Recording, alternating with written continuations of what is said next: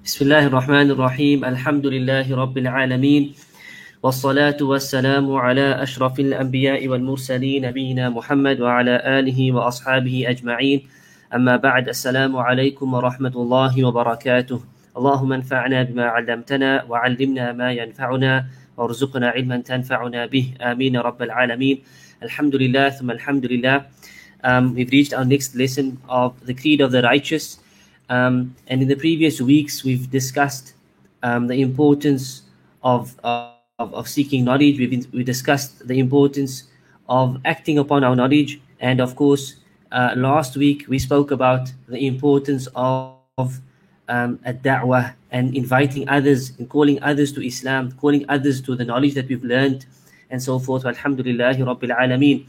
And um, as we've mentioned, we are going through the book uh, Usul, the three fundamental principles of Sheikh Muhammad ibn Abdul Wahhab rahimahullah, and we are reading from a commentary from uh, Sheikh Abdul Muhsin Al Qasim, who's one of the Imams of Masjid al Nabawi in Al Madinah. Alhamdulillah Rabbil Alameen.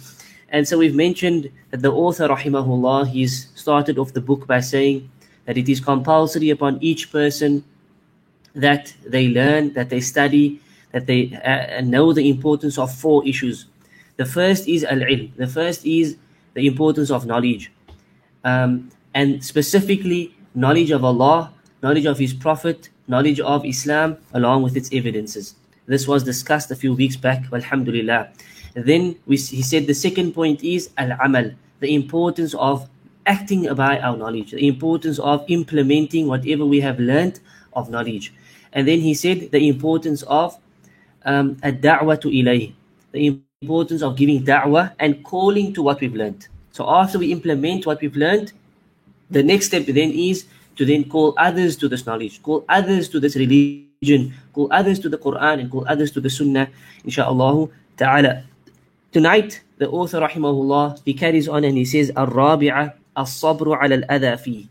The fourth matter the fourth matter that is important that every person knows, that every person understands, that every person studies is to have patience upon the harms that he will, that upon the harms uh, relating to da'wah. As-sabru ala al-adha fih. Fih, what does fih mean? Fih means here, uh, referring to da'wah. That when a person goes out and does da'wah, when a person goes out and he calls others to sound knowledge to the Quran and the Sunnah, then he must understand, he must know that he will face difficulties in this path. He will face challenges in this path.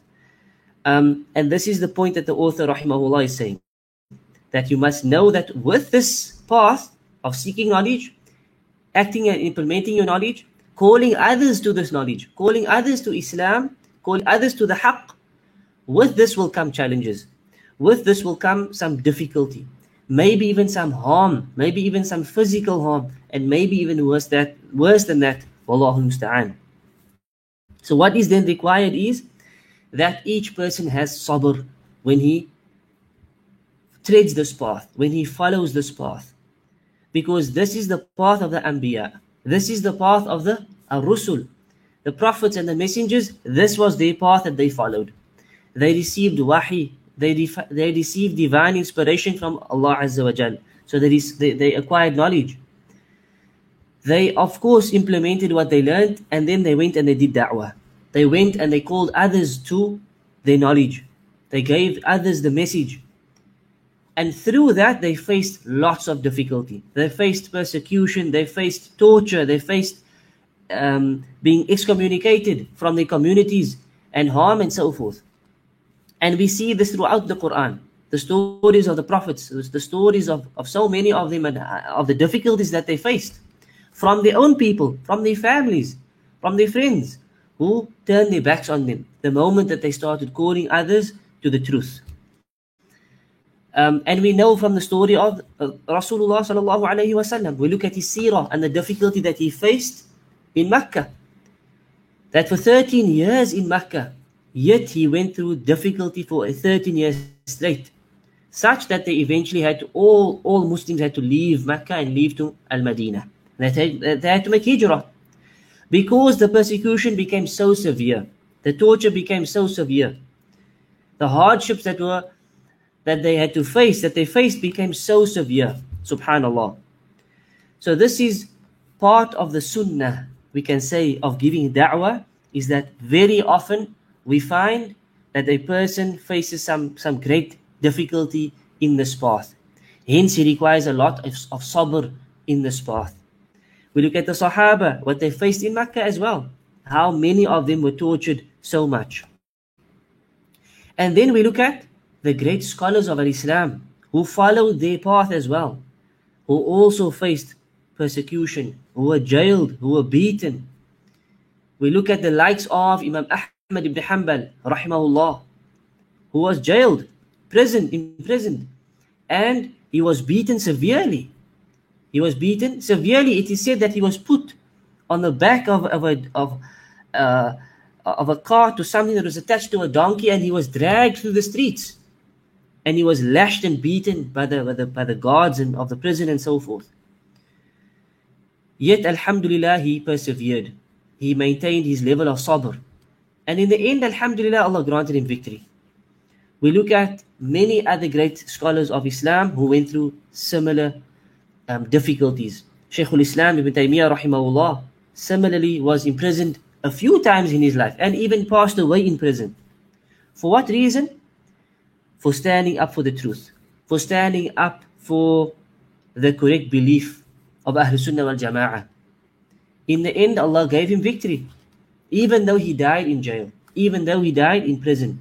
But this is because he maintained his sincerity to Allah Azza wa Jal and he maintained his level of sabr. He persevered and he, he understood this is part of this part of the path. This is how it goes. This is how it happens at times. Subhanallah. And this reminds us of the hadith of the strangers. The strangers, the Prophet ﷺ, he said, بدأ الإسلام غريبا وسيعود غريبا فطوبى للغرباء. he said that Islam began as something strange. In the early days, Islam was strange to the people. The Muslims were strangers. And then he says, and it will go back to being strange. It will go back to being strange. Yani, so what happened was is Islam started strange. And then as time went by, the Islam became stronger.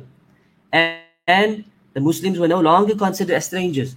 But as time goes on, Islam will become strange once again.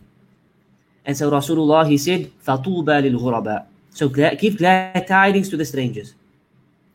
Who are the strangers, Ya Rasulullah? They said, in one narration, he said, they are those who rectify what the people have corrupted. They are those who rectify what the people have corrupted. And this reminds us of these scholars, for example, who rectified what the people corrupted. And but they faced persecution for this. They became strangers in their communities. They became strangers in their lands and they were beaten and imprisoned for this. Wallahu musta'an. But Alhamdulillah, as we said, they had sabr. They showed the, the light, they showed the way, and they stuck to the way of the prophets. And in, in the end, Allah gave them glad tidings by giving them victory already in this world. Some of them saw it in their lives, and some only saw it after, and Allah Azza wa Jal knows best. So the da'i, the person who mixes with people, the person who, who mixes with people. And there's a big difference between somebody who stays away from people. You know, sometimes we have students of knowledge, they seek knowledge, they acquire knowledge, but they don't mix with their people. So what they do is they stay away, they maybe busy themselves with other things, but they don't end up mixing with their own people. And when we say mixing, we mean they don't end up teaching, they don't end up encouraging others, they don't end up, you know, commanding the good, forbidding the evil amongst their people. And so they don't face this type of persecution because they have basically excused themselves from this. But the da'i who mixes with the people, and wallahi, it is far better to mix with the people, face that hardships, face that difficulties with sabr, than avoiding it. The reward there far outweighs the, the, the, the reward of staying away from um, the difficulties that the difficulties that comes with the da'wah. So the da'i that mixes with the people, and he has to face them and face their desires and face their opinions and face their beliefs that are incorrect. He has to deal with all of this. What will happen is he may be harmed in the process. because he, he always has to teach people the correct thing. He always has to, you know, rectify some type of wrong. And through this, what happens at times, people will abuse him, people will become angry with him, people will belittle him, and so forth. But this person, he, he should remain patient and seek the reward of Allah.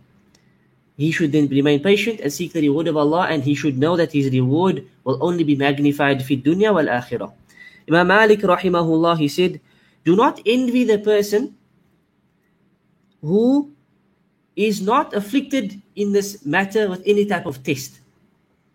Do not envy the person who in this affair, meaning in the field of da'wah, he's not tested in any way. Do not envy this person because this person may not be upon the path of the of the of the righteous, upon the path of the of the prophets. Subhanallah because the prophets all had to endure, they all faced these difficulties. And this we will see, Ayyuhal Muslimun, we will see this. You know, our brothers and sisters in Islam, we will see this. That this doesn't only apply to the scholars, this even applies to whom? In people's own homes. Lay people, but they've learned something. And the moment they try to convey that message, what happens? They become a stranger in their own home. They face difficulty in their own home. They face perhaps uh, mockery and, ridicule in their own home, from their own families, or from their own friends, because they are now conveying a message. They are conveying something that they've learned, subhanAllah. So this type of sabr that's required is not just for the shuyukh and for the du'at that are out there, even for people, for lay people who are you know, mixing with their friends and families and, and giving them the message, they should understand that that little bit of da'wah that you are doing, that little bit of teaching that you are doing in your own way, in your according to your own level, it requires sabr. It requires sabr because you may face a backlash, you may face people's anger, and so forth. So even to to to to all of us, this should be the way of every Muslim we seek knowledge, we implement our knowledge, and we try to convey the message to others. We try to teach somebody something. And when you face a backlash, do not become angry. Do not lose your cool. Do not become abusive. Do not treat the person the way they're treating you. Show them sabr. Show them sabr. Show them perseverance. Have patience with them. Have patience with them. Have patience with them. And make dua for them and just keep giving the message. And insha'Allah, Allah will turn the hearts. Because only Allah can guide. Only Allah can turn the hearts. But it's required of the da'i, and whether, the, as we said, whether this person is a public figure or not, whether it's just a normal lay person giving da'wah in their own way to their own family and so forth, this requires a lot of sabr. This requires sabr.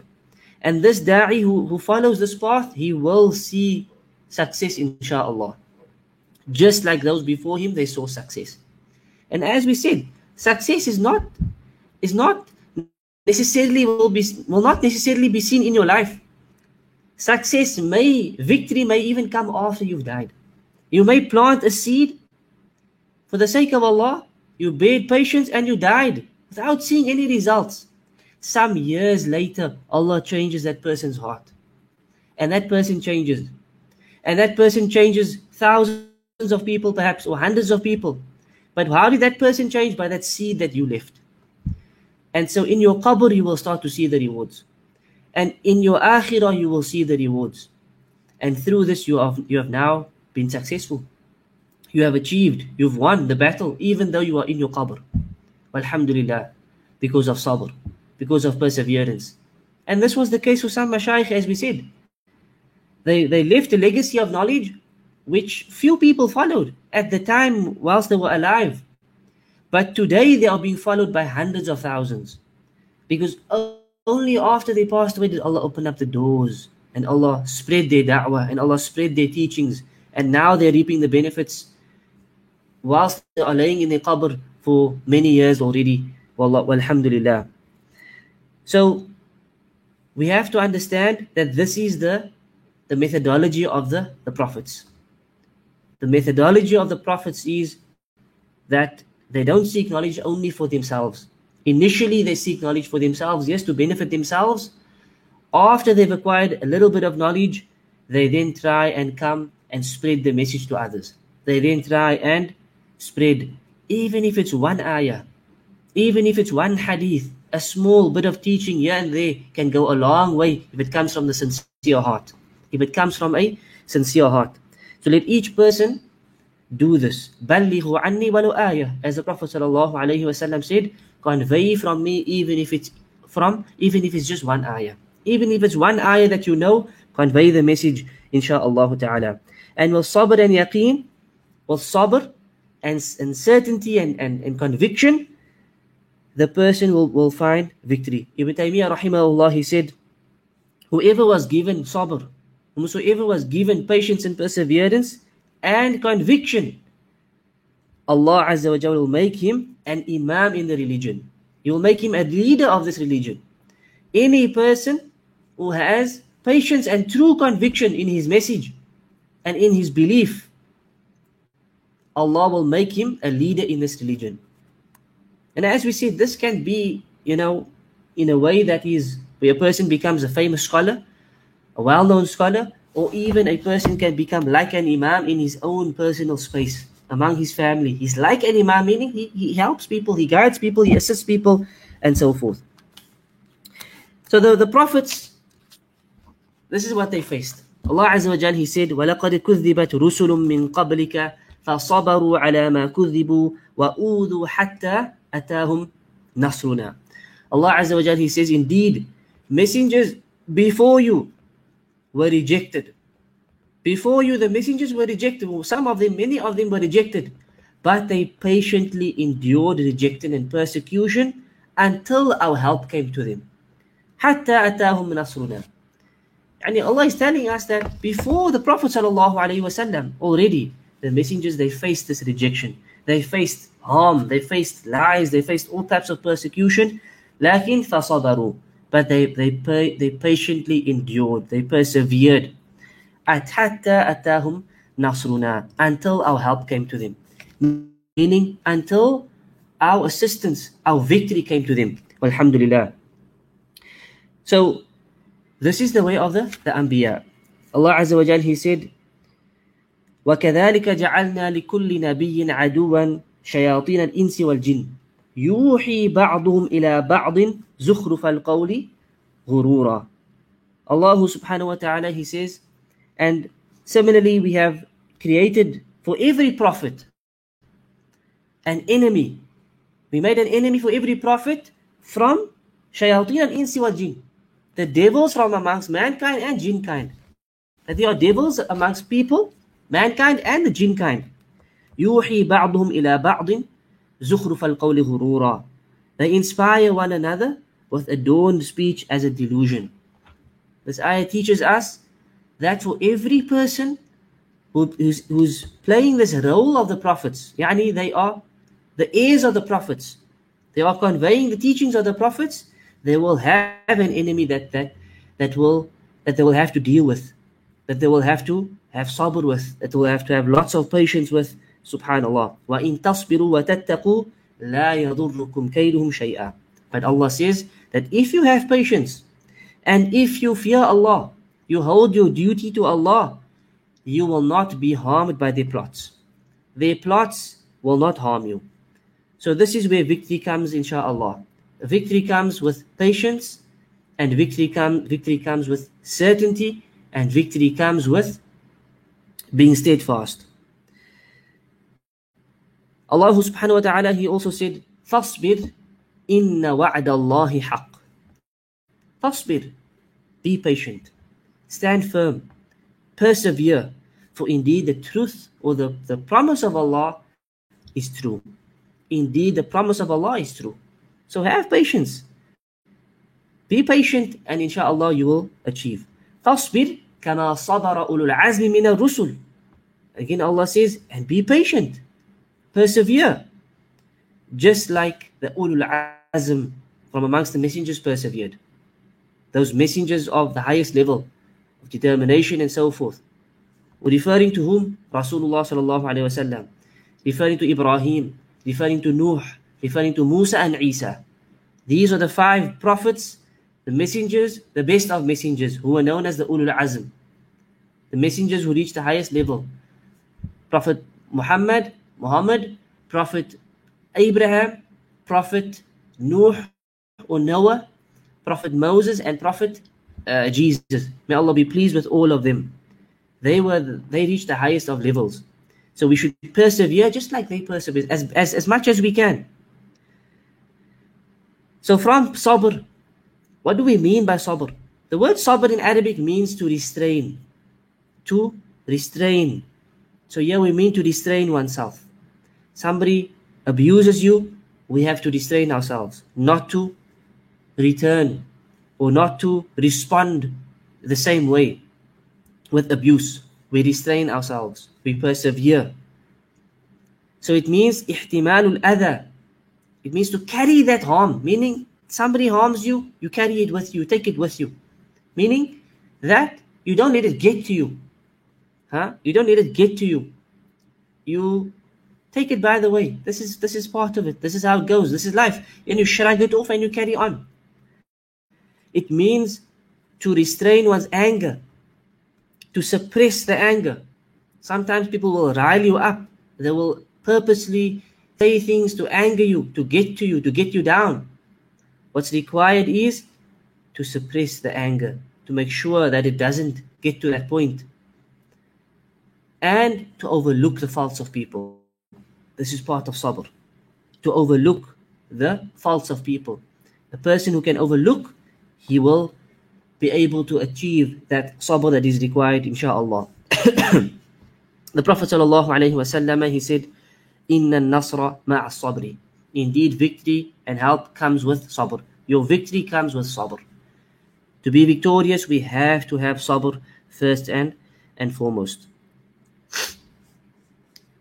Allah subhanahu wa ta'ala, He said, يا أيها الذين آمنوا اصبروا وصابروا ورابطوا واتقوا الله لعلكم تفلحون encouraging us once again O believers have patience have patience persevere and keep your duty to Allah and you will be successful the author rahimahullah he then says والدليل قوله تعالى بسم الله الرحمن الرحيم والعصر إن الإنسان لفي خسر إلا الذين آمنوا وعملوا الصالحات وتواصوا بالحق وتواصوا بالصبر He is now bringing us evidence for what he has stated. What has he stated so far?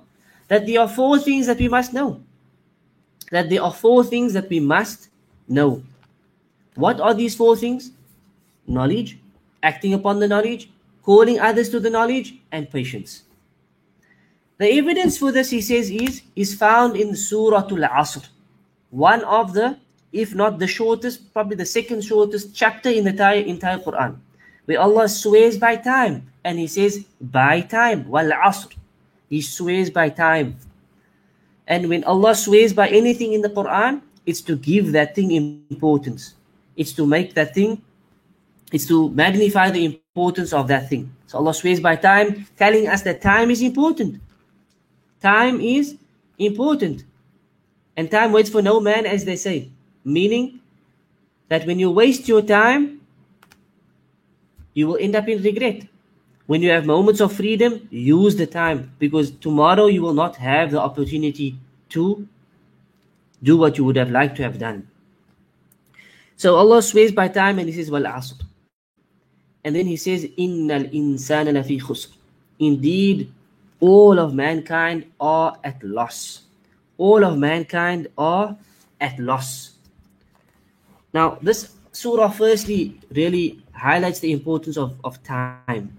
And I think every person, every person who's reached certain age will, will tell you, if only we did such and such, if only we achieved such and such, if only we managed to have done this in our youth. But time has moved. Time has moved on.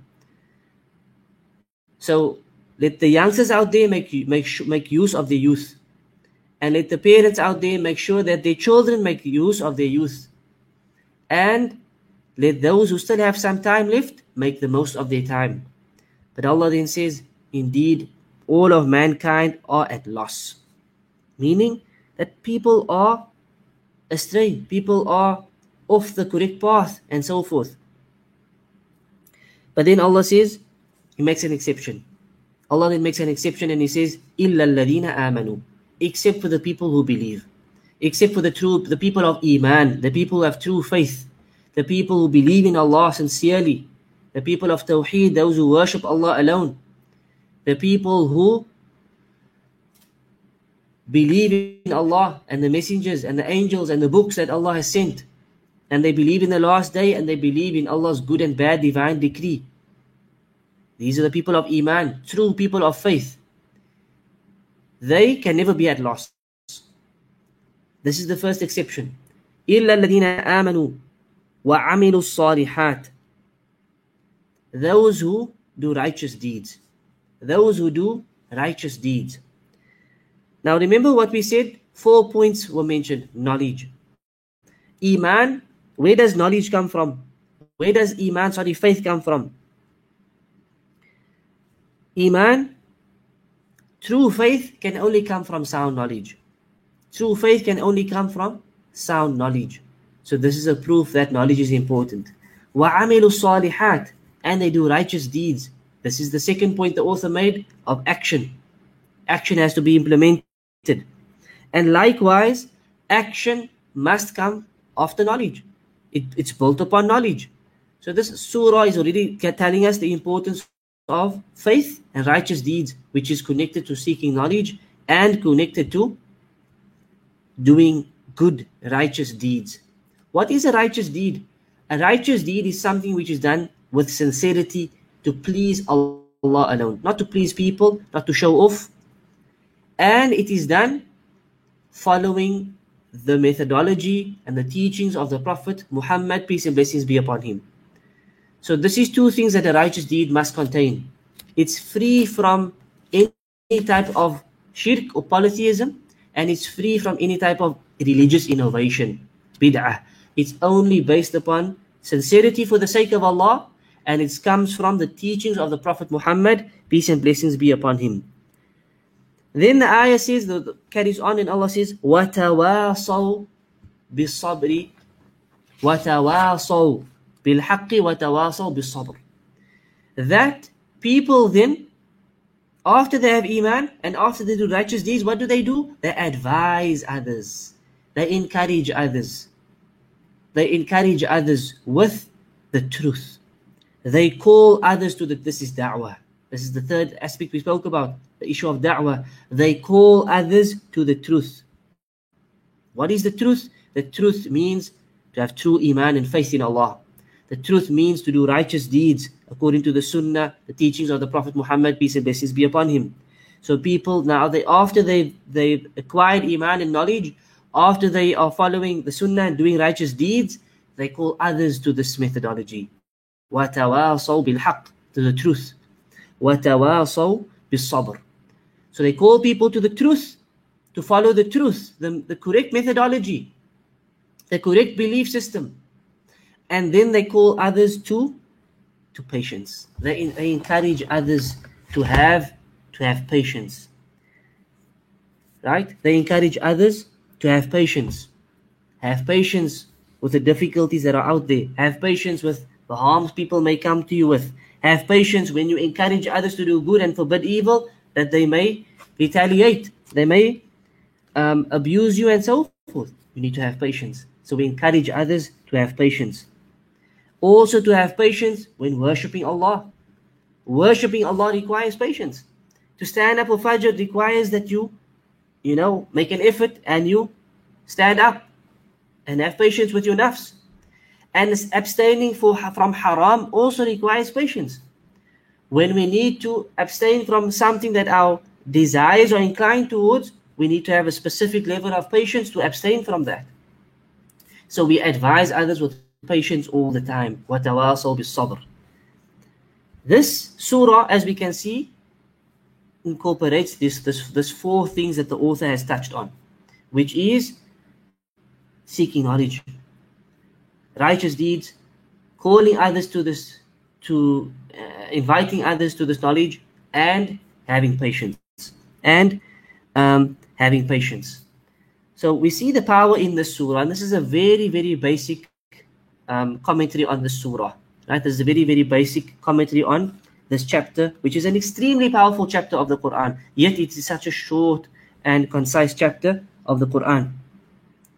Imam al-Shafi'i rahimahullah, he said, had this surah, sorry, had Allah only revealed the surah upon his creation, then that would have been sufficient for them as an evidence.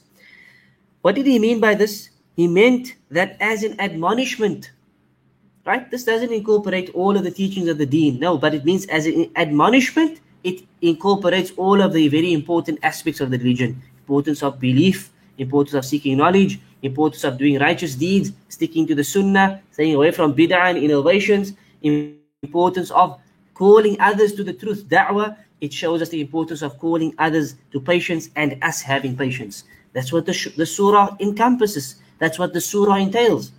Hence, Imam Shafi'i rahimahullah, he said that if this surah alone was revealed, this would have been sufficient for the people, meaning sufficient as an advice, sufficient as an admonishment. Subhanallah. So short, so concise, but yet so powerful. To end off, the author rahimahullah, he then said that Imam al-Bukhari rahimahullah, he said, باب العلم قبل القول والعمل والدليل قوله تعالى فاعلم أنه لا إله إلا الله واستغفر لذنبك فبدأ بالعلم قبل القول والعمل that Al-Bukhari rahimahullah in his favorite book Sahih al-Bukhari the compilation of hadith he has a chapter in there which is called chapter knowledge comes before speech and action knowledge is before speech and action right and this is what we've spoken about over the last few weeks that before we act before we talk, before we invite others, what do we have to do? We have to have knowledge. We have to first seek knowledge. Then he mentioned a proof for this chapter heading, which is the statement of Allah, فَعْلَمْ أَنَّهُ لَا إِلَهَ إِلَّا اللَّهُ وَاسْتَغْفِرْ لِذَنْبِكَ Which means, Allah says, and know. It's instruction to have knowledge. فَعْلَمْ Know, have knowledge. O Prophet, O Muhammad sallallahu alayhi wa sallam, that there is none worthy of worship except Allah. So which means you have to have knowledge of this aspect, this affair of the kalima, the statement of La ilaha illallah, there is none worthy of worship except Allah. It's something that must be understood. It's something that must be that must be studied and learned. We must have knowledge. What does this statement mean? What does it um, what are the consequences of the statement? What are the conditions of the statement for us to to to enter uh, and and and for, for us to really say we are the people of La ilaha illallah? There are conditions to the statement. It's important that we learn about it. Fa'lam. Allah started off by saying, Know that there is none worthy of worship except Allah. Then wastaghfir. Then seek uh, forgiveness for your sins. So first thing is what? Knowledge. Then comes your your your your istighfar your action. Then comes your belief of La ilaha illallah. Then comes your actions. So this ayah also proves that knowledge comes before speech and action, as Bukhari rahimahullah mentioned. So the ayah starts off with knowledge before speech and action. This is basically what Imam al-Bukhari rahimahullah has stated. Alhamdulillahi Rabbil Alameen. So in tonight's, tonight's lesson, Alhamdulillah, we've given a brief um, uh, explanation on the importance of having sabr when giving da'wah, when conveying any message, whether it's in an official stance, whether it's with um, in front of lots of people, whether it's from a sheikh, whether it's in your own personal capacity, know that you need to have sabr with this because it's very important that we have sabr with this ta'ala. So alhamdulillah, we've covered the first part of the book, which is first and foremost seek knowledge, then act upon your knowledge, then call others to that knowledge, and then make sure that you maintain levels of sabr with whatever harms may come your way. Walhamdulillahi Rabbil Alameen. Uh, walhamdulillahi Rabbil wa sallallahu ala nabiyyina Muhammad wa ala alihi wa sahbihi ajma'een. Um, so before we end off, if there are any questions, um, we will take a few questions. Bidnillahi ta'ala. Barakallahu feekum.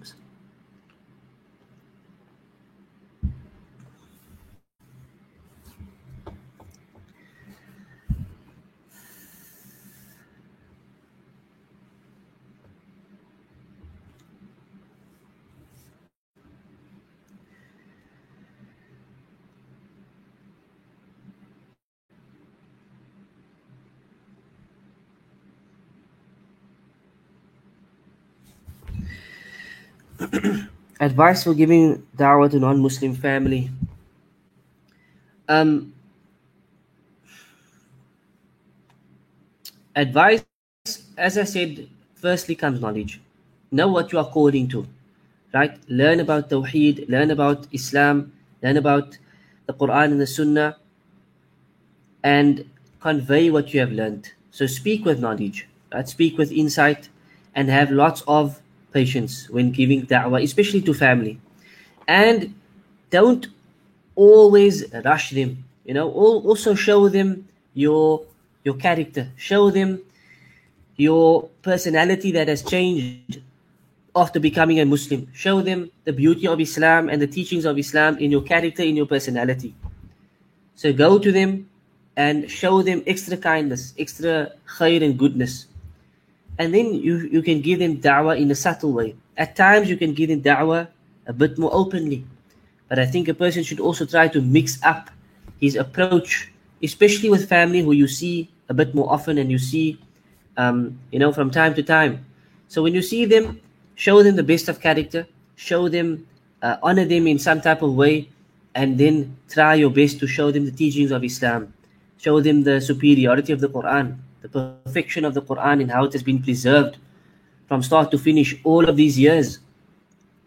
Um, show them the teachings of the Prophet wasallam and so forth. You know, inshallah, and then show them have, have lots of patience and make dua that Allah guides them as best as they can. This is uh, a, a, basic advice, and Allah Azza wa knows best.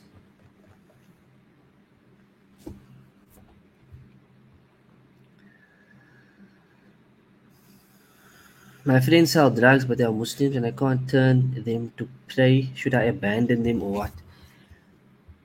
Allah. Um, first and foremost, give them nasiha and advise them to pray as, as much as you can. Advise them to give up their sins. Show them some warnings from the Quran and the Sunnah um, on intoxicants on selling intoxicants, that the money that they're earning is also haram, that they're not only harming themselves, they're harming every person out there. And if somebody out there is killed by this or seriously hurt by this, they will be liable for this. So you can warn them and you can advise them as much as you can, as best as you can, and pray to Allah Azza wa that Allah guides them as well. Um, I would say not. May, maybe it's best to avoid the company from time to time, but never stop sending them messages of advice on a personal level and a private level. Um, I would say as best as you can, not to avoid this, and Allah Azza wa knows best.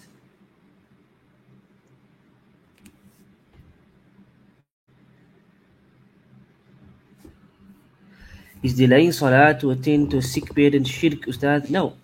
Of course not. Um, delaying salah is not shirk. Delaying salah is, is, is obviously not something that's preferred. Obviously, the best salah is a salatu ala waqtiha, as the hadith says. Um, the best uh, of all deeds is to pray on time.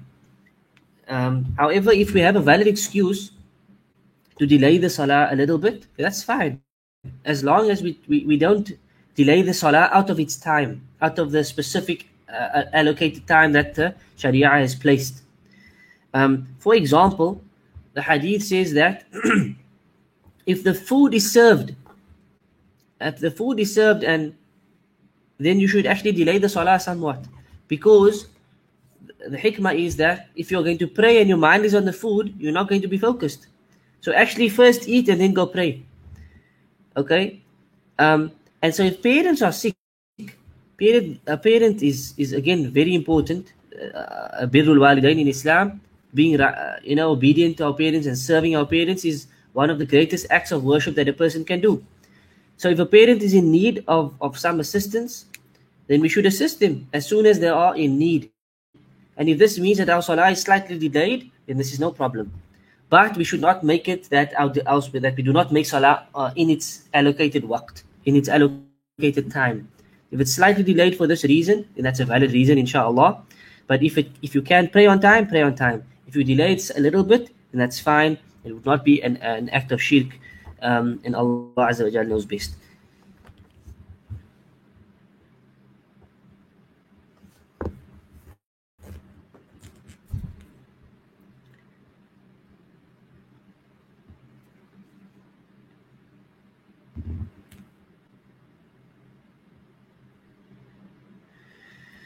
Would a Muslim say any prayers at the deathbed of a non-Muslim? If so, what would they pray? Um, Allahu A'lam. Um, we know that it's not permissible to pray for forgiveness for a non-Muslim who has passed away. Right? Um, and this is proven in many hadith and even in the Quran. Allah Azza wa Jalla said, ما كان للنبي والذين آمنوا أن يستغفروا للمشركين that it's not befitting for the Prophet nor those who believe to seek forgiveness for the polytheists. If the person's on their deathbed, then I would say it's you should encourage them to say La ilaha illallah. You should encourage them at that moment as best as you can, if it's possible, to accept Islam, to say the statement of Tawheed, to believe in Allah and Allah alone. If this is possible, you should do this. As for praying for them at that moment, what prayer could benefit them at that point? Allahu A'lam, except maybe guidance. Allah changes their hearts to accept the message of Islam. Um, or Allah cures them and such that they can then accept Islam. You could make a general dua like this. Um, but asking Allah to enter them into paradise is not permissible. Asking Allah to forgive their sins is not permissible based on the ayah that I quoted. And this ayah was revealed because of Abu Talib. Abu Talib was on his deathbed, the uncle of Rasulullah and he was beloved to the Prophet. And on his deathbed, the Prophet said to him, uh, "Ay am, qul la ilaha illallah." Oh my uncle, say la ilaha illallah. Oh my uncle, say la ilaha illallah. It's a word that I will stand in front of Allah with, and I will intercede on your behalf through this statement. I will stand there in front of Allah. If you say this word, this statement, then I will be there interceding on your behalf because of the statement. But at the same time, the other uncles were there and they said to Abu Talib, Are you going to give up the religion of your father, of Abdul Muttalib? And he said, I will die upon the religion of Abdul Muttalib. And he died as a disbeliever. And then the Prophet said, I will seek forgiveness for you, O my uncle, as long as I'm not forbidden from that. Meaning, if Allah allows it, I will ask Allah to forgive you. But if Allah stops me from this, then I will not. Allah then revealed this the ayah is not befitting for the Prophet nor the people of Iman, the people who believe, to seek forgiveness for the polytheists. So we cannot pray for their forgiveness, and there are other hadith that prove this as well. Um, and Allah knows best. So you can pray that um, they, they get health. You can pray um, for their guidance. Other than that, Allah knows best. Would they pray for, say, physical good? Physical good meaning that, yes, you can pray for, for health, it's not a problem. Ease in death, Allah knows best. Allah knows best. If that's permissible, Allah Alam. Can I give da'wah on the stage even my knowledge is limited? I haven't got enough Islamic education, but I know the basics. If you are giving da'wah, right, make sure that if you're going out on the streets, then I would say make sure that you have somebody that's with you that has a bit more knowledge okay that you have somebody that's with you that is more knowledgeable. So if you are to speak to somebody you only speak what you know. You only speak about what you know for certain. The moment is a question or something comes up that you don't know you can refer to the brother that's a bit more knowledgeable and in this case there should be no problem and allah knows best. But very importantly don't speak without knowledge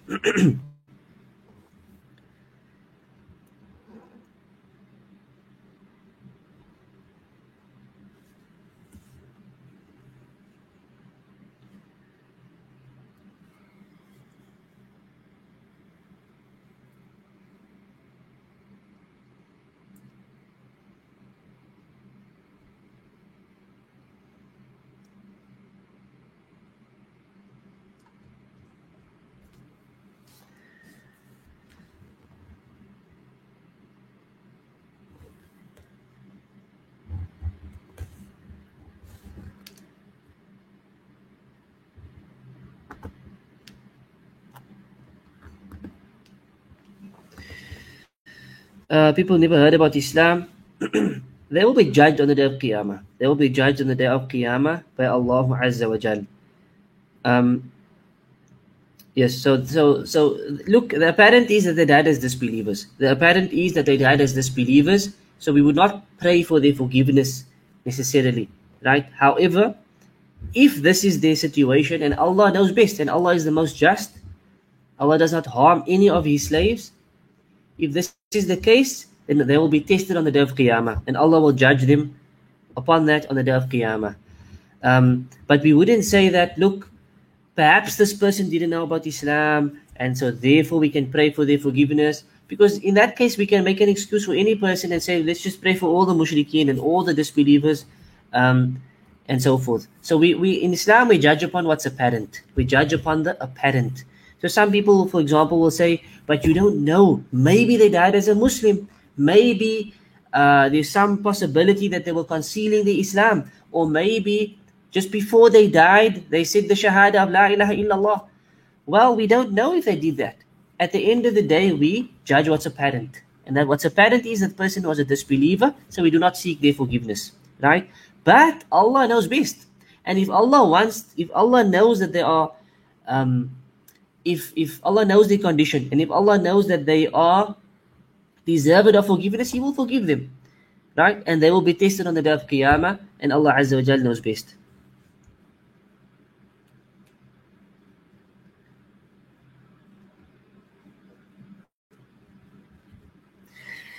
Uh, best book recommendations for studying Tawheed uh, in English. In English, I would say that Kitab al-Tawheed of Sheikh Ibn Abdul Wahab rahimahullah is a very, very good book. It's very thorough. It covers a lot of topics.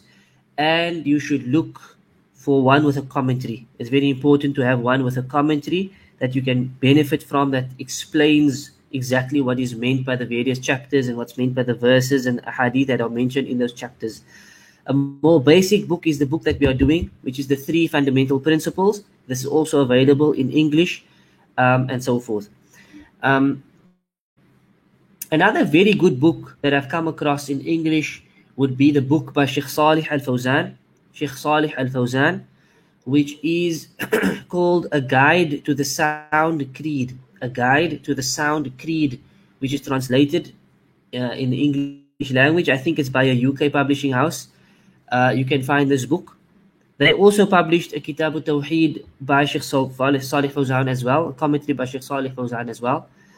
Um, these are very good books. So that one is slightly different to Kitab al-Tawheed. The Guide to the Sound Creed is a very good book. Um, I believe that Dr. Bilal Phillips' book, Fundamentals of Tawheed, is also very good. It's also very good. Um, and then there are many others there are many others.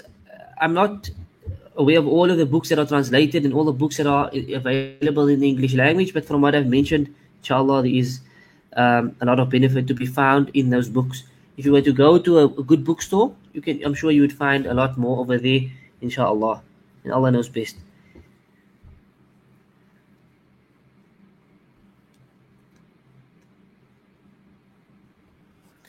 What are your thoughts about the Taliban? Are they acts according to the Quran and Sunnah? Allah Alam, I don't know.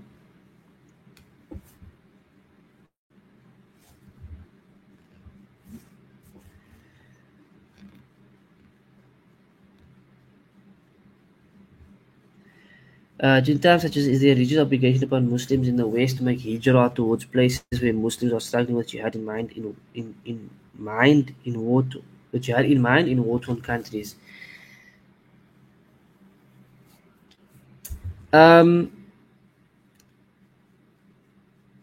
if the jihad that's taking place in those countries are legitimate, if the jihad that's taking place in those countries are legitimate, and a person goes there with that intention, um, then perhaps he can be will be rewarded for this. But it depends on the situation. It depends on the circumstances. Um, at some places, there's chaos taking place and you wouldn't know. You know, if you go to certain countries, you wouldn't know who you end up fighting for. So even though the person goes with a good intention, there's absolute chaos going on. There's so many factions that are fighting each other, where there's Muslims killing Muslims, groups, this group and that group. Cases like this is probably best to stay away because it's the whole situation is unclear.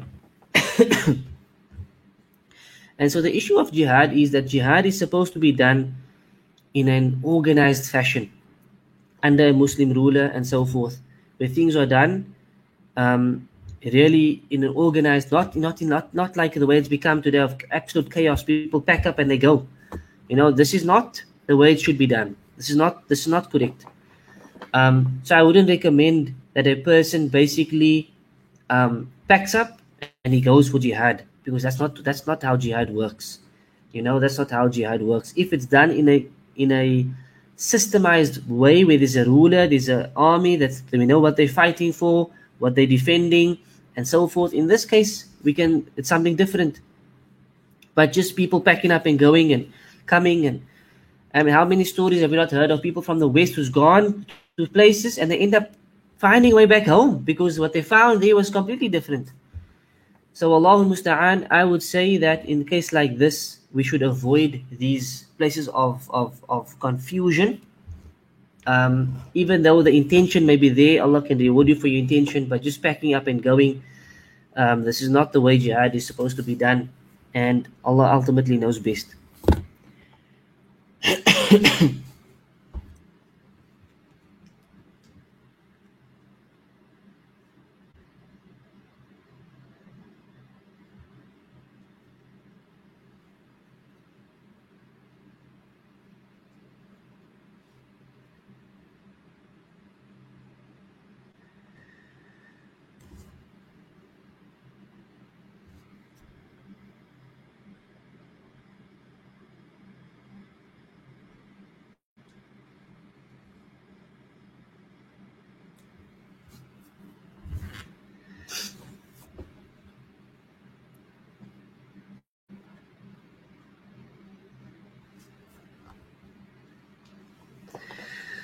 طيب um, I think we'll leave it at that uh, we, Alhamdulillah we covered quite a number of questions and we ask Allah Azza wa Jal to forgive us if we made any errors um, whatever was incorrect is from myself and from shaitan whatever is correct is from Allah subhanahu wa ta'ala barakallahu fikum uh, we'll meet again next week inshallah ta'ala where we will continue with our commentary of the book بارك الله فيكم وصلى الله على نبينا محمد وعلى آله وصحبه أجمعين. سبحانك اللهم وبحمدك أشهد أن لا إله إلا أنت أستغفرك وأتوب إليك. السلام عليكم ورحمة الله وبركاته.